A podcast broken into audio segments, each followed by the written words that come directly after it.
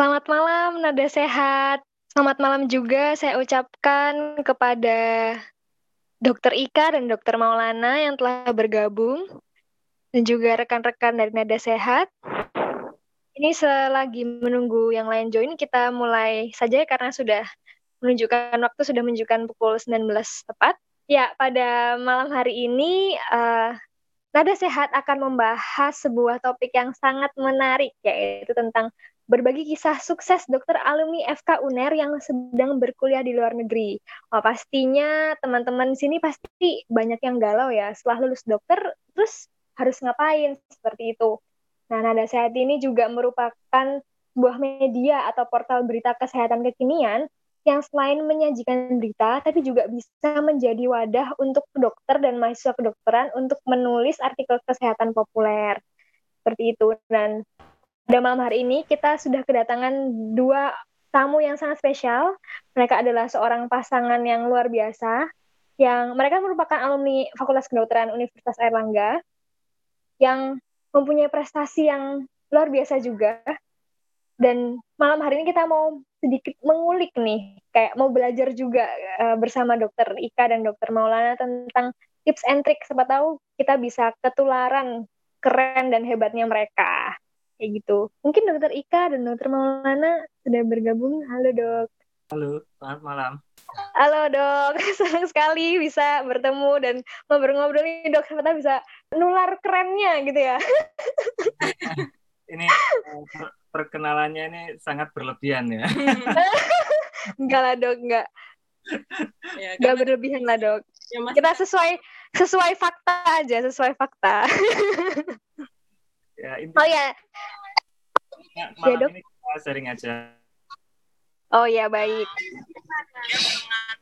Oke, uh, sekolah dan belum lulus ya. Jadi ya silakan teman-teman jika punya pengalaman yang lain mungkin bisa dibagi waktu uh, sesi Q&A. Oke, baik dok. Nah ini sambil menunggu teman-teman yang mungkin mau sedang mau bergabung dan atau mungkin belum berkesempatan bergabung, tapi tidak masalah karena nantinya hasil dari kita sharing-sharing bersama dokter Ika dan dokter Maulana ini akan dijadikan sebuah artikel. Menarik sekali bukan? Selain jadi artikel, kita juga akan menjadikan ini sebuah bahan untuk podcast dan juga video untuk disajikan di YouTube seperti itu.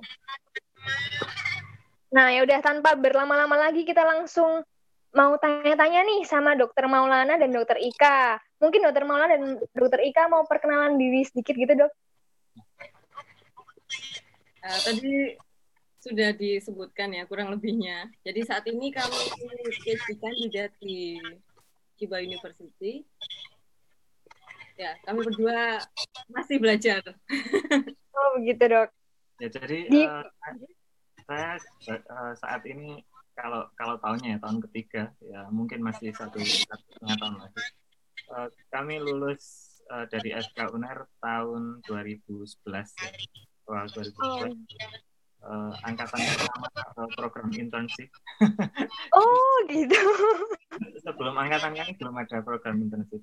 Jadi waktu itu kami harus menunggu beberapa bulan untuk untuk internship. Kemudian uh, setelah itu setelah selesai internship ya kita biasalah bekerja sebagai uh, dokter umum ya dari satu klinik ke klinik dari satu UGD ke UGD kemudian setelah kira-kira satu tahun uh, saya berangkat ke US uh, mendapat beasiswa Fulbright dan kemudian tahun berikutnya kita juga dengan beasiswa Fulbright dan sejak tahun 2018 uh, kita tinggal di Jepang uh, di Chiba untuk uh, menempuh uh, pendidikan PhD.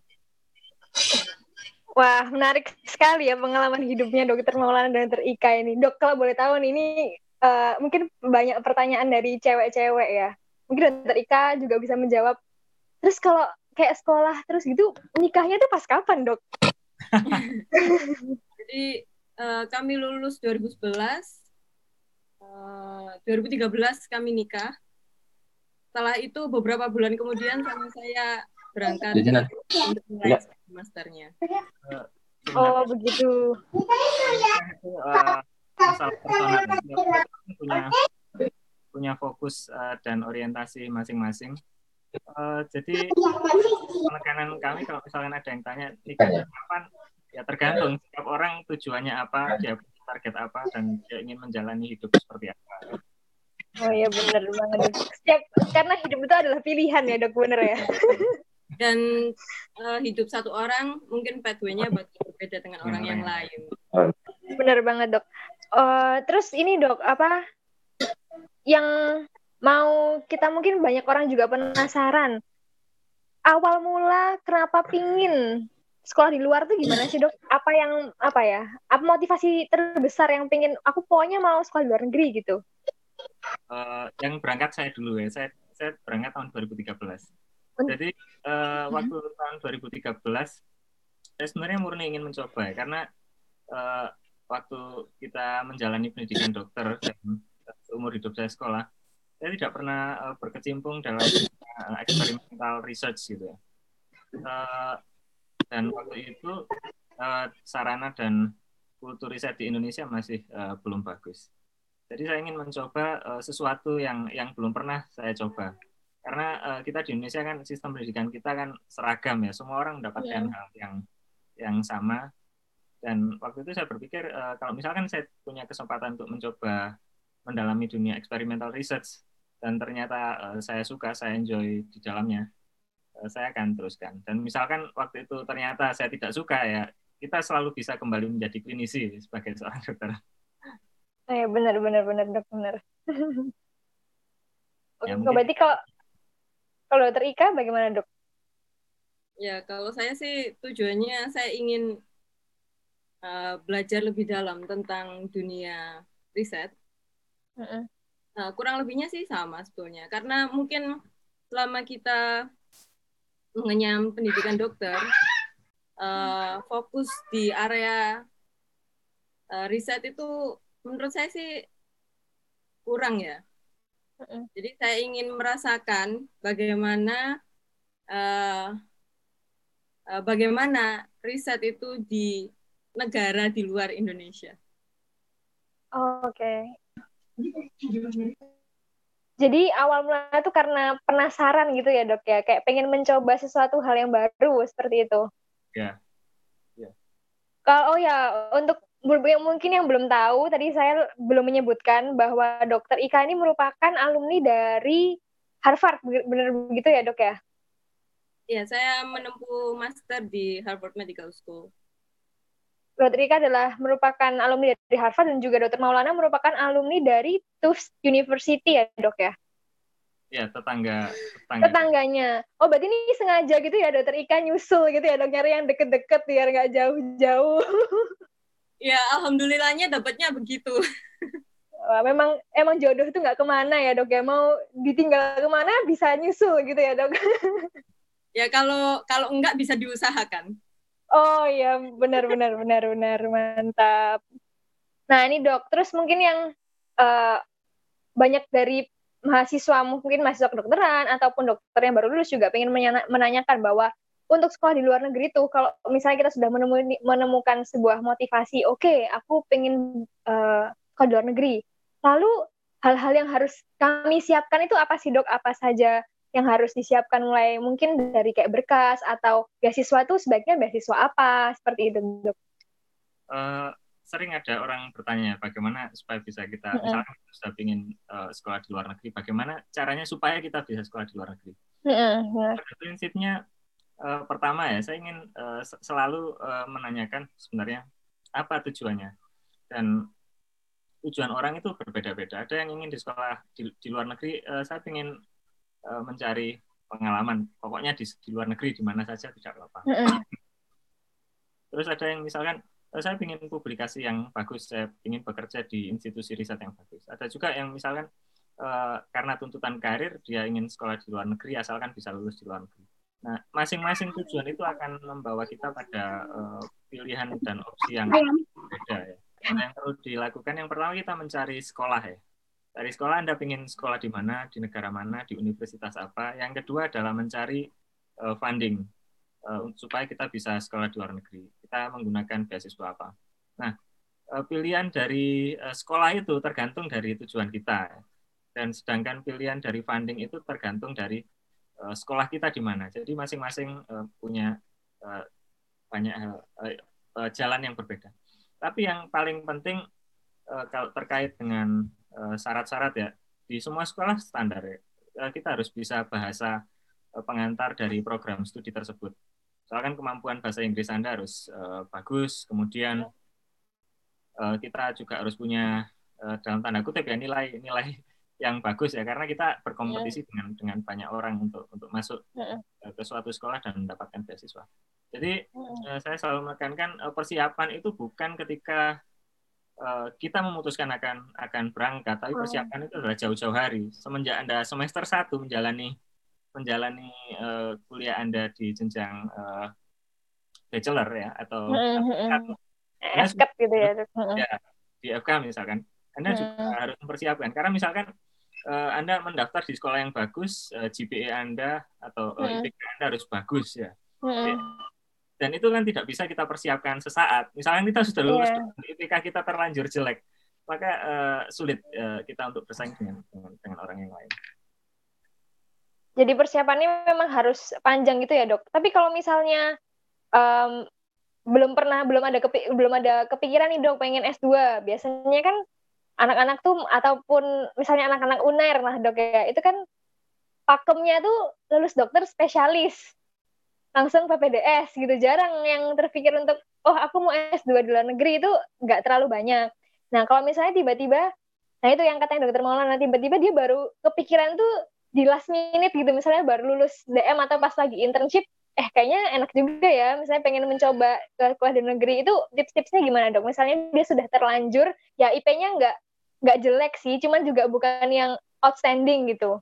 Mungkin bisa ditingkatkan di bagian mananya, dok? Ya, kalau menurut saya selain biasanya selain pengalaman mm -hmm. akademik, mm -hmm. maksudnya track record akademik, yeah. mm -hmm. adalah experience-nya dia, pengalaman mm. baik kayak organisasi maupun untuk leadership uh, maupun publikasi. Mungkin ketika ketika kepikirannya sudah di akhir-akhir masa studi, atau setelah lulus, bahkan setelah lulus, mungkin yang bisa ditingkatkan salah satunya adalah publikasi. Selain itu, uh, standardized standardized tesnya biasanya pada umumnya kalau kita mau masuk ke program program tertentu itu selalu ada. Kalau uh, di tempat yang bahasa pengantarnya bahasa Inggris dia paling pakai TOEFL score. Kemudian kalau untuk program graduate di US uh, uh, biasanya perlu tes GRE. Nah, oh, itu ya, tes, tesnya itu skornya bisa ditingkatkan.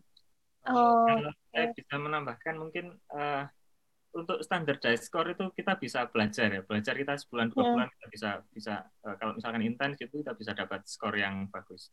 Uh, mm Saya sendiri sebenarnya uh, kepikiran untuk uh, sekolah di luar gitu itu ketika saya internship sebenarnya. Oh. Jadi uh, pada pertengahan internship itu uh, saya cari mulai cari-cari informasi saya mau sekolah di mana, saya mau uh, menggunakan funding apa. Nah dari situ uh, kita persiapkan uh, persyaratan sesuai yang diminta oleh uh, sekolah tersebut. Kalau untuk standardized score kita bisa kejar sendiri, tapi mungkin yang yang perlu misalkan uh, IPK kita pas-pasan gitu itu bisa ditutupi dengan misalkan uh, seperti yang Ika uh, sampaikan tadi uh, pengalaman uh, riset dan untuk saat ini itu banyak sekali peluang ya. Misalkan banyak-banyak uh, grup-grup riset di universitas-universitas besar di Indonesia itu uh, mulai mempekerjakan uh, fresh graduate uh, pendidikan dokter. Jadi istilahnya kayak kita magang gitu.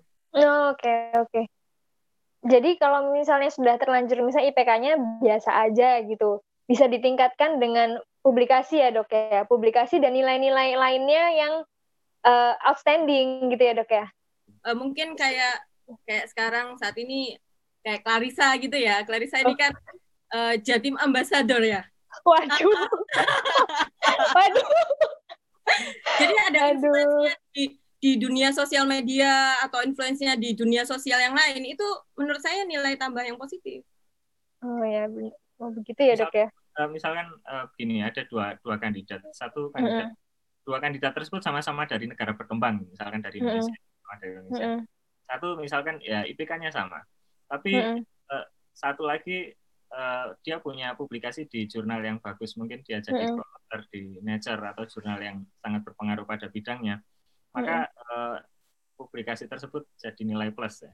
Oh. menunjukkan bahwa anda paling tidak punya punya uh, kesiapan untuk menempuh uh, graduate study. Dan persyaratan oh. dan kualifikasi itu dibuat supaya ketika anda masuk uh, suatu program, anda mm -hmm. bisa menjalani program tersebut lancar dan akhirnya lulus tepat waktu. Jadi, Oke dok.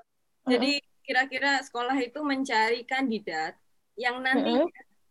mampu uh, berada di program itu dan bisa lulus dengan baik. Oh, oke okay, oke okay, oke okay, dok. Terus uh, kalau tentang ini dok, statement of purpose gitu, ada tips and trick nggak? Uh, di di internet banyak sekali ya. Mm -hmm. Bisa bisa cari ya, bisa googling. Jadi informasi sekarang kan banyak sekali.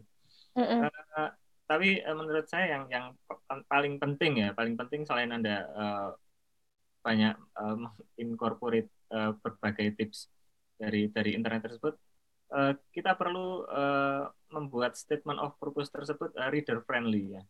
Salah satunya, oh. ya, salah satunya bagaimana dulu yang saya lakukan adalah ketika saya membuat statement of purpose, saya mencoba menghubungi orang-orang yang yang uh, mendalami bidang riset yang saya uh, inginkan, yang saya maksud. Yeah. Kemudian saya uh, kirim uh, statement of purpose tersebut kepada beberapa orang tersebut untuk dimintai pendapat. Setelah itu, uh, setelah uh, secara material statement of purpose tersebut bagus, saya minta beberapa orang yang di luar bidang saya, misalkan ya orang yang bidangnya social science atau misalkan bukan dokter yang dia tidak terbiasa membaca uh, statement of purpose atau membaca artikel kedokteran, saya meminta pendapat mereka apakah mereka uh, bisa menikmati tulisan saya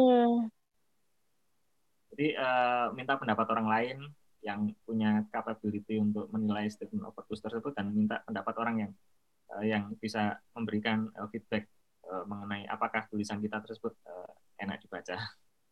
Terus mentoring itu penting nggak dok tentang mentoring? Mentoring untuk apa? Jadi mentoring... Maksudnya biasanya kan uh, kalau misalnya kita mau sekolah di luar nih dok, um, biasanya kan banyak nih kayak kakak kelas bilang kalau kamu sekolah di luar kamu harus menemukan mentor kayak gitu. Kayak mentor yang sudah pernah sekolah di situ atau keterima di situ. Menurut dokter kayak uh, sepenting apa sih peran mentor dalam kalau kita mau sekolah gitu? Kalau kami berdua belumnya karena nggak ada yang jadi belajar atau tidak gitu ya dok ya ya, kalau, kalau, kalau sekarang kalau sekarang Mungkin kan banyak ya banyak ya, ada kayak programnya seperti Indonesia mengglobal itu kalau ya Indonesia mengglobal benar-benar ada ada mentoring juga. Kalau menurut saya mentoring itu bagus sih bagus. Uh, itu akan uh, membuat uh, effort kita menjadi uh, lebih terarah. Kalau uh, saya ingat-ingat ya saya dulu mencari itu random gitu. Saya cari di mana. Oh. dan saya pernah gagal uh, pertama kali saya saya apply graduate study di Europe mm -hmm. itu uh, saya gagal. Kalau saya ingat-ingat, sebenarnya saya kegagalannya adalah sederhana karena saya tidak tahu bagaimana mengemas statement of purpose saya, mengemas CV oh. dan bagaimana uh, cara mengkomunikasikan uh, kualifikasi saya.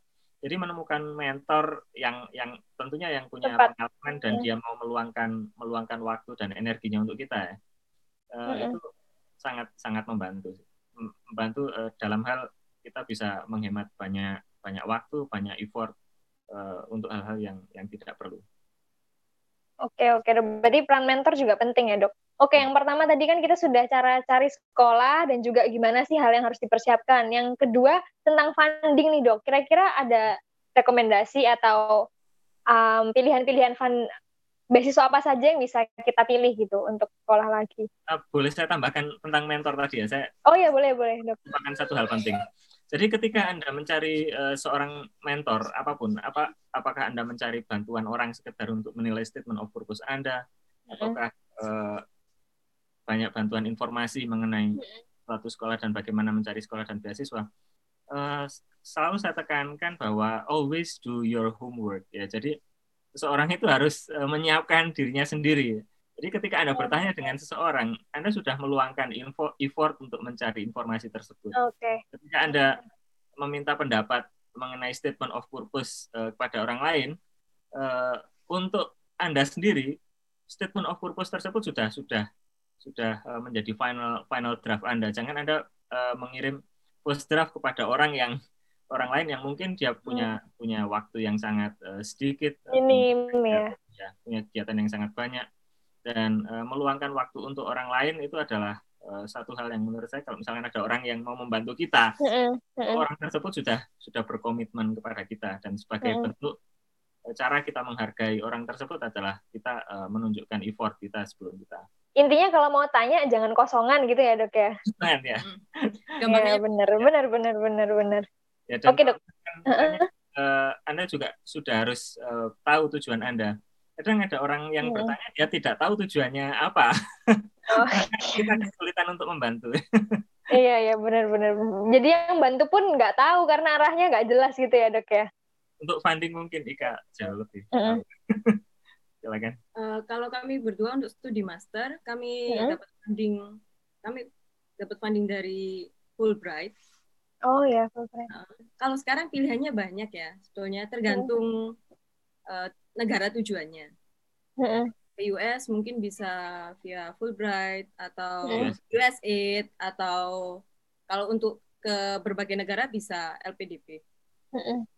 Eh, tergantung juga eh, menurut saya hal yang harus dipahami di funding adalah seberapa besar komponen funding yang diberikan apa saja yang ditanggung oleh pemberi funding jadi eh, dan pastikan itu nanti akan cukup untuk kita menjalani studi dan kehidupan di sana Oke. terutama untuk eh, yang tidak sendiri dan harus membawa ada di membawa Mm. keluarga ya. Jadi harus betul-betul dihitung apakah dana yang diberikan oleh pemberi funding itu Mm. mencukupi Mm-mm. ataukah ada sisa atau kekurangan yang harus kita tanggung. Seberapa besar. Jadi harus dihitung dengan teliti. Mm-mm. Karena ya menurut saya ya keuangan itu salah satu hal yang bisa menunjang ataupun membuat studi kita nantinya akan lebih sulit. Oke dok. Kalau boleh tahu kalau ya dok. Ya, si- si- silakan silakan silakan. Kalau boleh tahu dokter Ika dan dokter Maulana ini kalau sekarang eh, ba- fundingnya apa ya dok? Untuk yang ke Chiba University ini?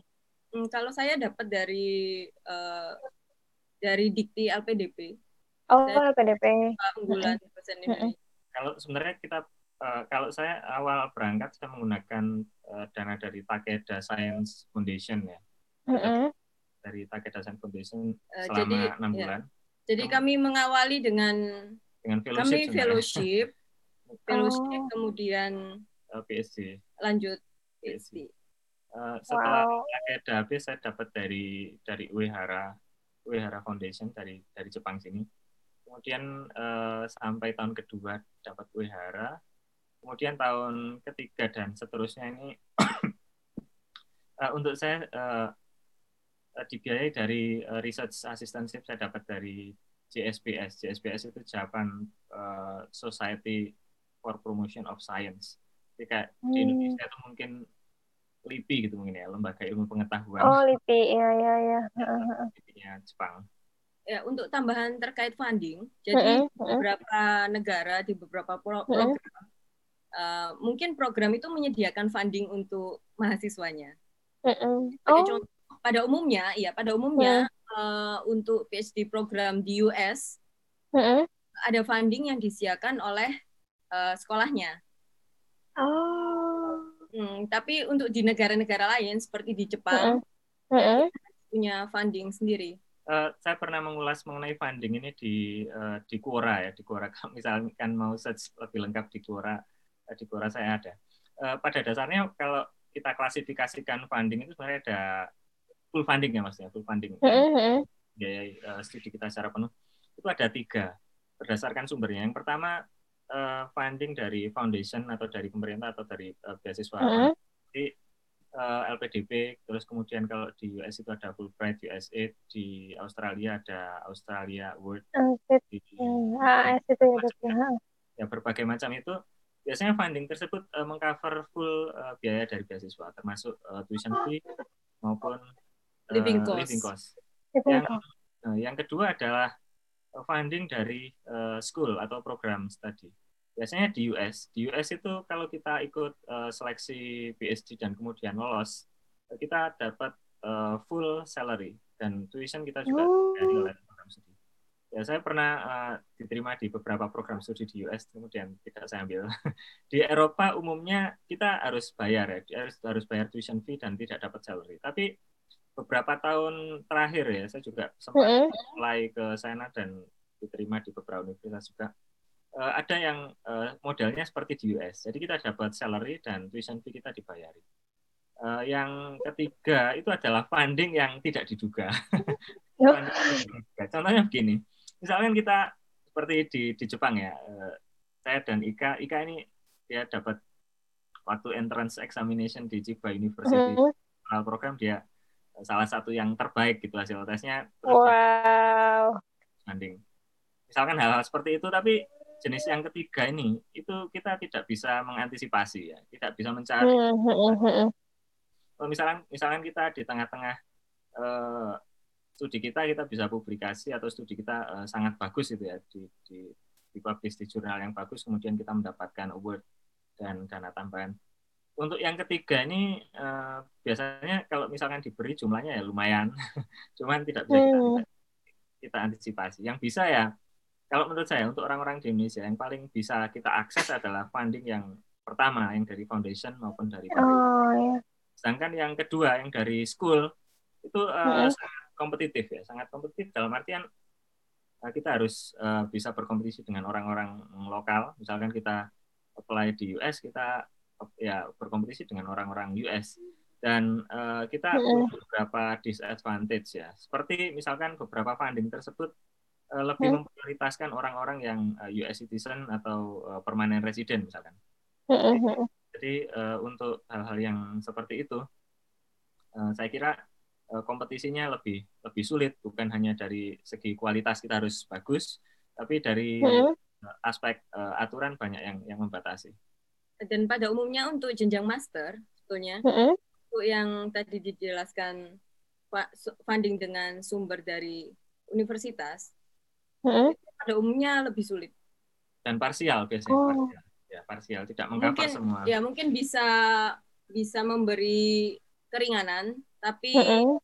pada umumnya tidak bisa full. Full. Oh, jadi mungkin yang mau apply master mungkin lebih disarankan seperti yang pertama ya dok ya LPDP atau AS seperti itu ya. Ya dan ada lagi uh, di beberapa di banyak negara uh-uh. Kita mau lanjut langsung dari S1 atau bachelor mau. PhD uh, itu sangat memungkinkan. Jadi kita tidak harus selalu melewati jenjang master. Master dulu ya. Hmm. Oh, seperti di ya. Di US uh, eh, banyak hmm. banyak PhD itu uh, dia dari bachelor, bachelor PhD. Kemudian oh. kalau di Jepang beberapa juga untuk yang medical ya, medical bidangnya medical. Mm -hmm. Habis uh, pendidikan dokter bisa langsung PhD. Kalau di Eropa mungkin uh, memang umumnya hmm. master ya, mungkin. Ya. ya sih saya pernah dengar yang di Jepang tentang tentang program langsung PhD itu ya dok ya. Di di US, di Jepang banyak yang seperti itu. Mungkin salah satu oh. unggulannya kalau kita master dulu, terutama untuk uh, eh, kita kita yang uh, pengalaman eksper pengalaman risetnya uh, sangat sedikit, itu sangat mm -hmm. Untuk membangun confidence kita dan ya pengetahuan dan skill kita dalam riset. Uh, dan oh, okay. sih kalau keunggulannya untuk kita master dulu ya. Mungkin ada orang-orang yang dia undecided sebenarnya. Saya sebenarnya ingin punya komitmen terhadap sains ini dalam jangka panjang. Mm -hmm.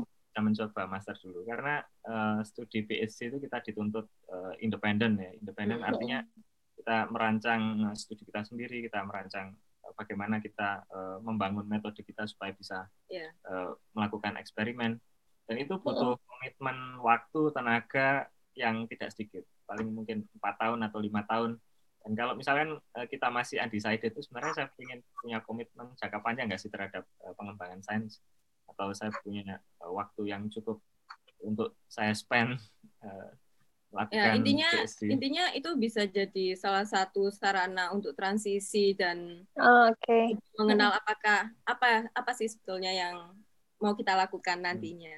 Hmm. Tapi ada orang yang ingin ya udah saya pengen cepat PhD ya udah PhD ya nggak apa-apa. Eh, master, master juga bervariasi ya. Ada yang satu tahun, ada yang dua, dua tahun. tahun. Ada yang hmm. ada yang research base ya, yang misalkan banyak program di US itu uh, masternya research based jadi komponen risetnya sangat banyak. Ada juga uh, yang komponennya uh, seperti mungkin di UK banyak ya, Out Master yang yang satu tahun. Yang satu tahun lebih banyak courseworknya daripada riset. Kalau master di tempat saya di program saya, mm -hmm. saya mm -hmm. itu Master of Medical Science mm -hmm. di uh, di Harvard Medical School untuk program mm -hmm. imunologi itu mm -hmm. satu tahun pertama kita full coursework, mm -hmm. satu tahun berikutnya jadi mm -hmm. tahun kedua itu full research. Oh, ya, ya. Tapi kalau misalkan mau mulai riset dari awal juga memungkinkan. Hmm. Jadi kita uh, dua tahun itu waktunya menurut saya sih cukup balance. Kalau di di TAF ya di di tempat saya itu uh, riset mulai dari kita masuk kita sudah kan profesor kita untuk riset kita diberikan kesempatan untuk pindah lab uh, tiga kali dalam setahun. Jadi kita rotasi empat bulan, empat bulan, empat bulan. Uh, setelah kita mantap dengan dengan topik dan kita, kemudian pada semester kedua hingga akhir tahun kedua kita full riset. Sedangkan komponen coursework-nya sangat sangat sedikit. Hmm, oke oke oke dok. Jadi kayak sebenarnya um, kita juga harus tahu ya maunya itu apa gitu kan dok. Apakah kalau memang passionate banget nih di bidang riset, kenapa tidak langsung PhD gitu ya dok ya? Tapi kalau masih iya enggak ya mau coba-coba dulu mungkin boleh tuh pilihan yang master itu mungkin lebih disarankan gitu ya dok. Dan juga mungkin kalau misalkan kita punya master, jadi kita sudah mm -hmm. bangun skill kita, mm -hmm. ya, itu peluang kita untuk diterima di PhD program yang lebih, lebih besar, ya, lebih besar.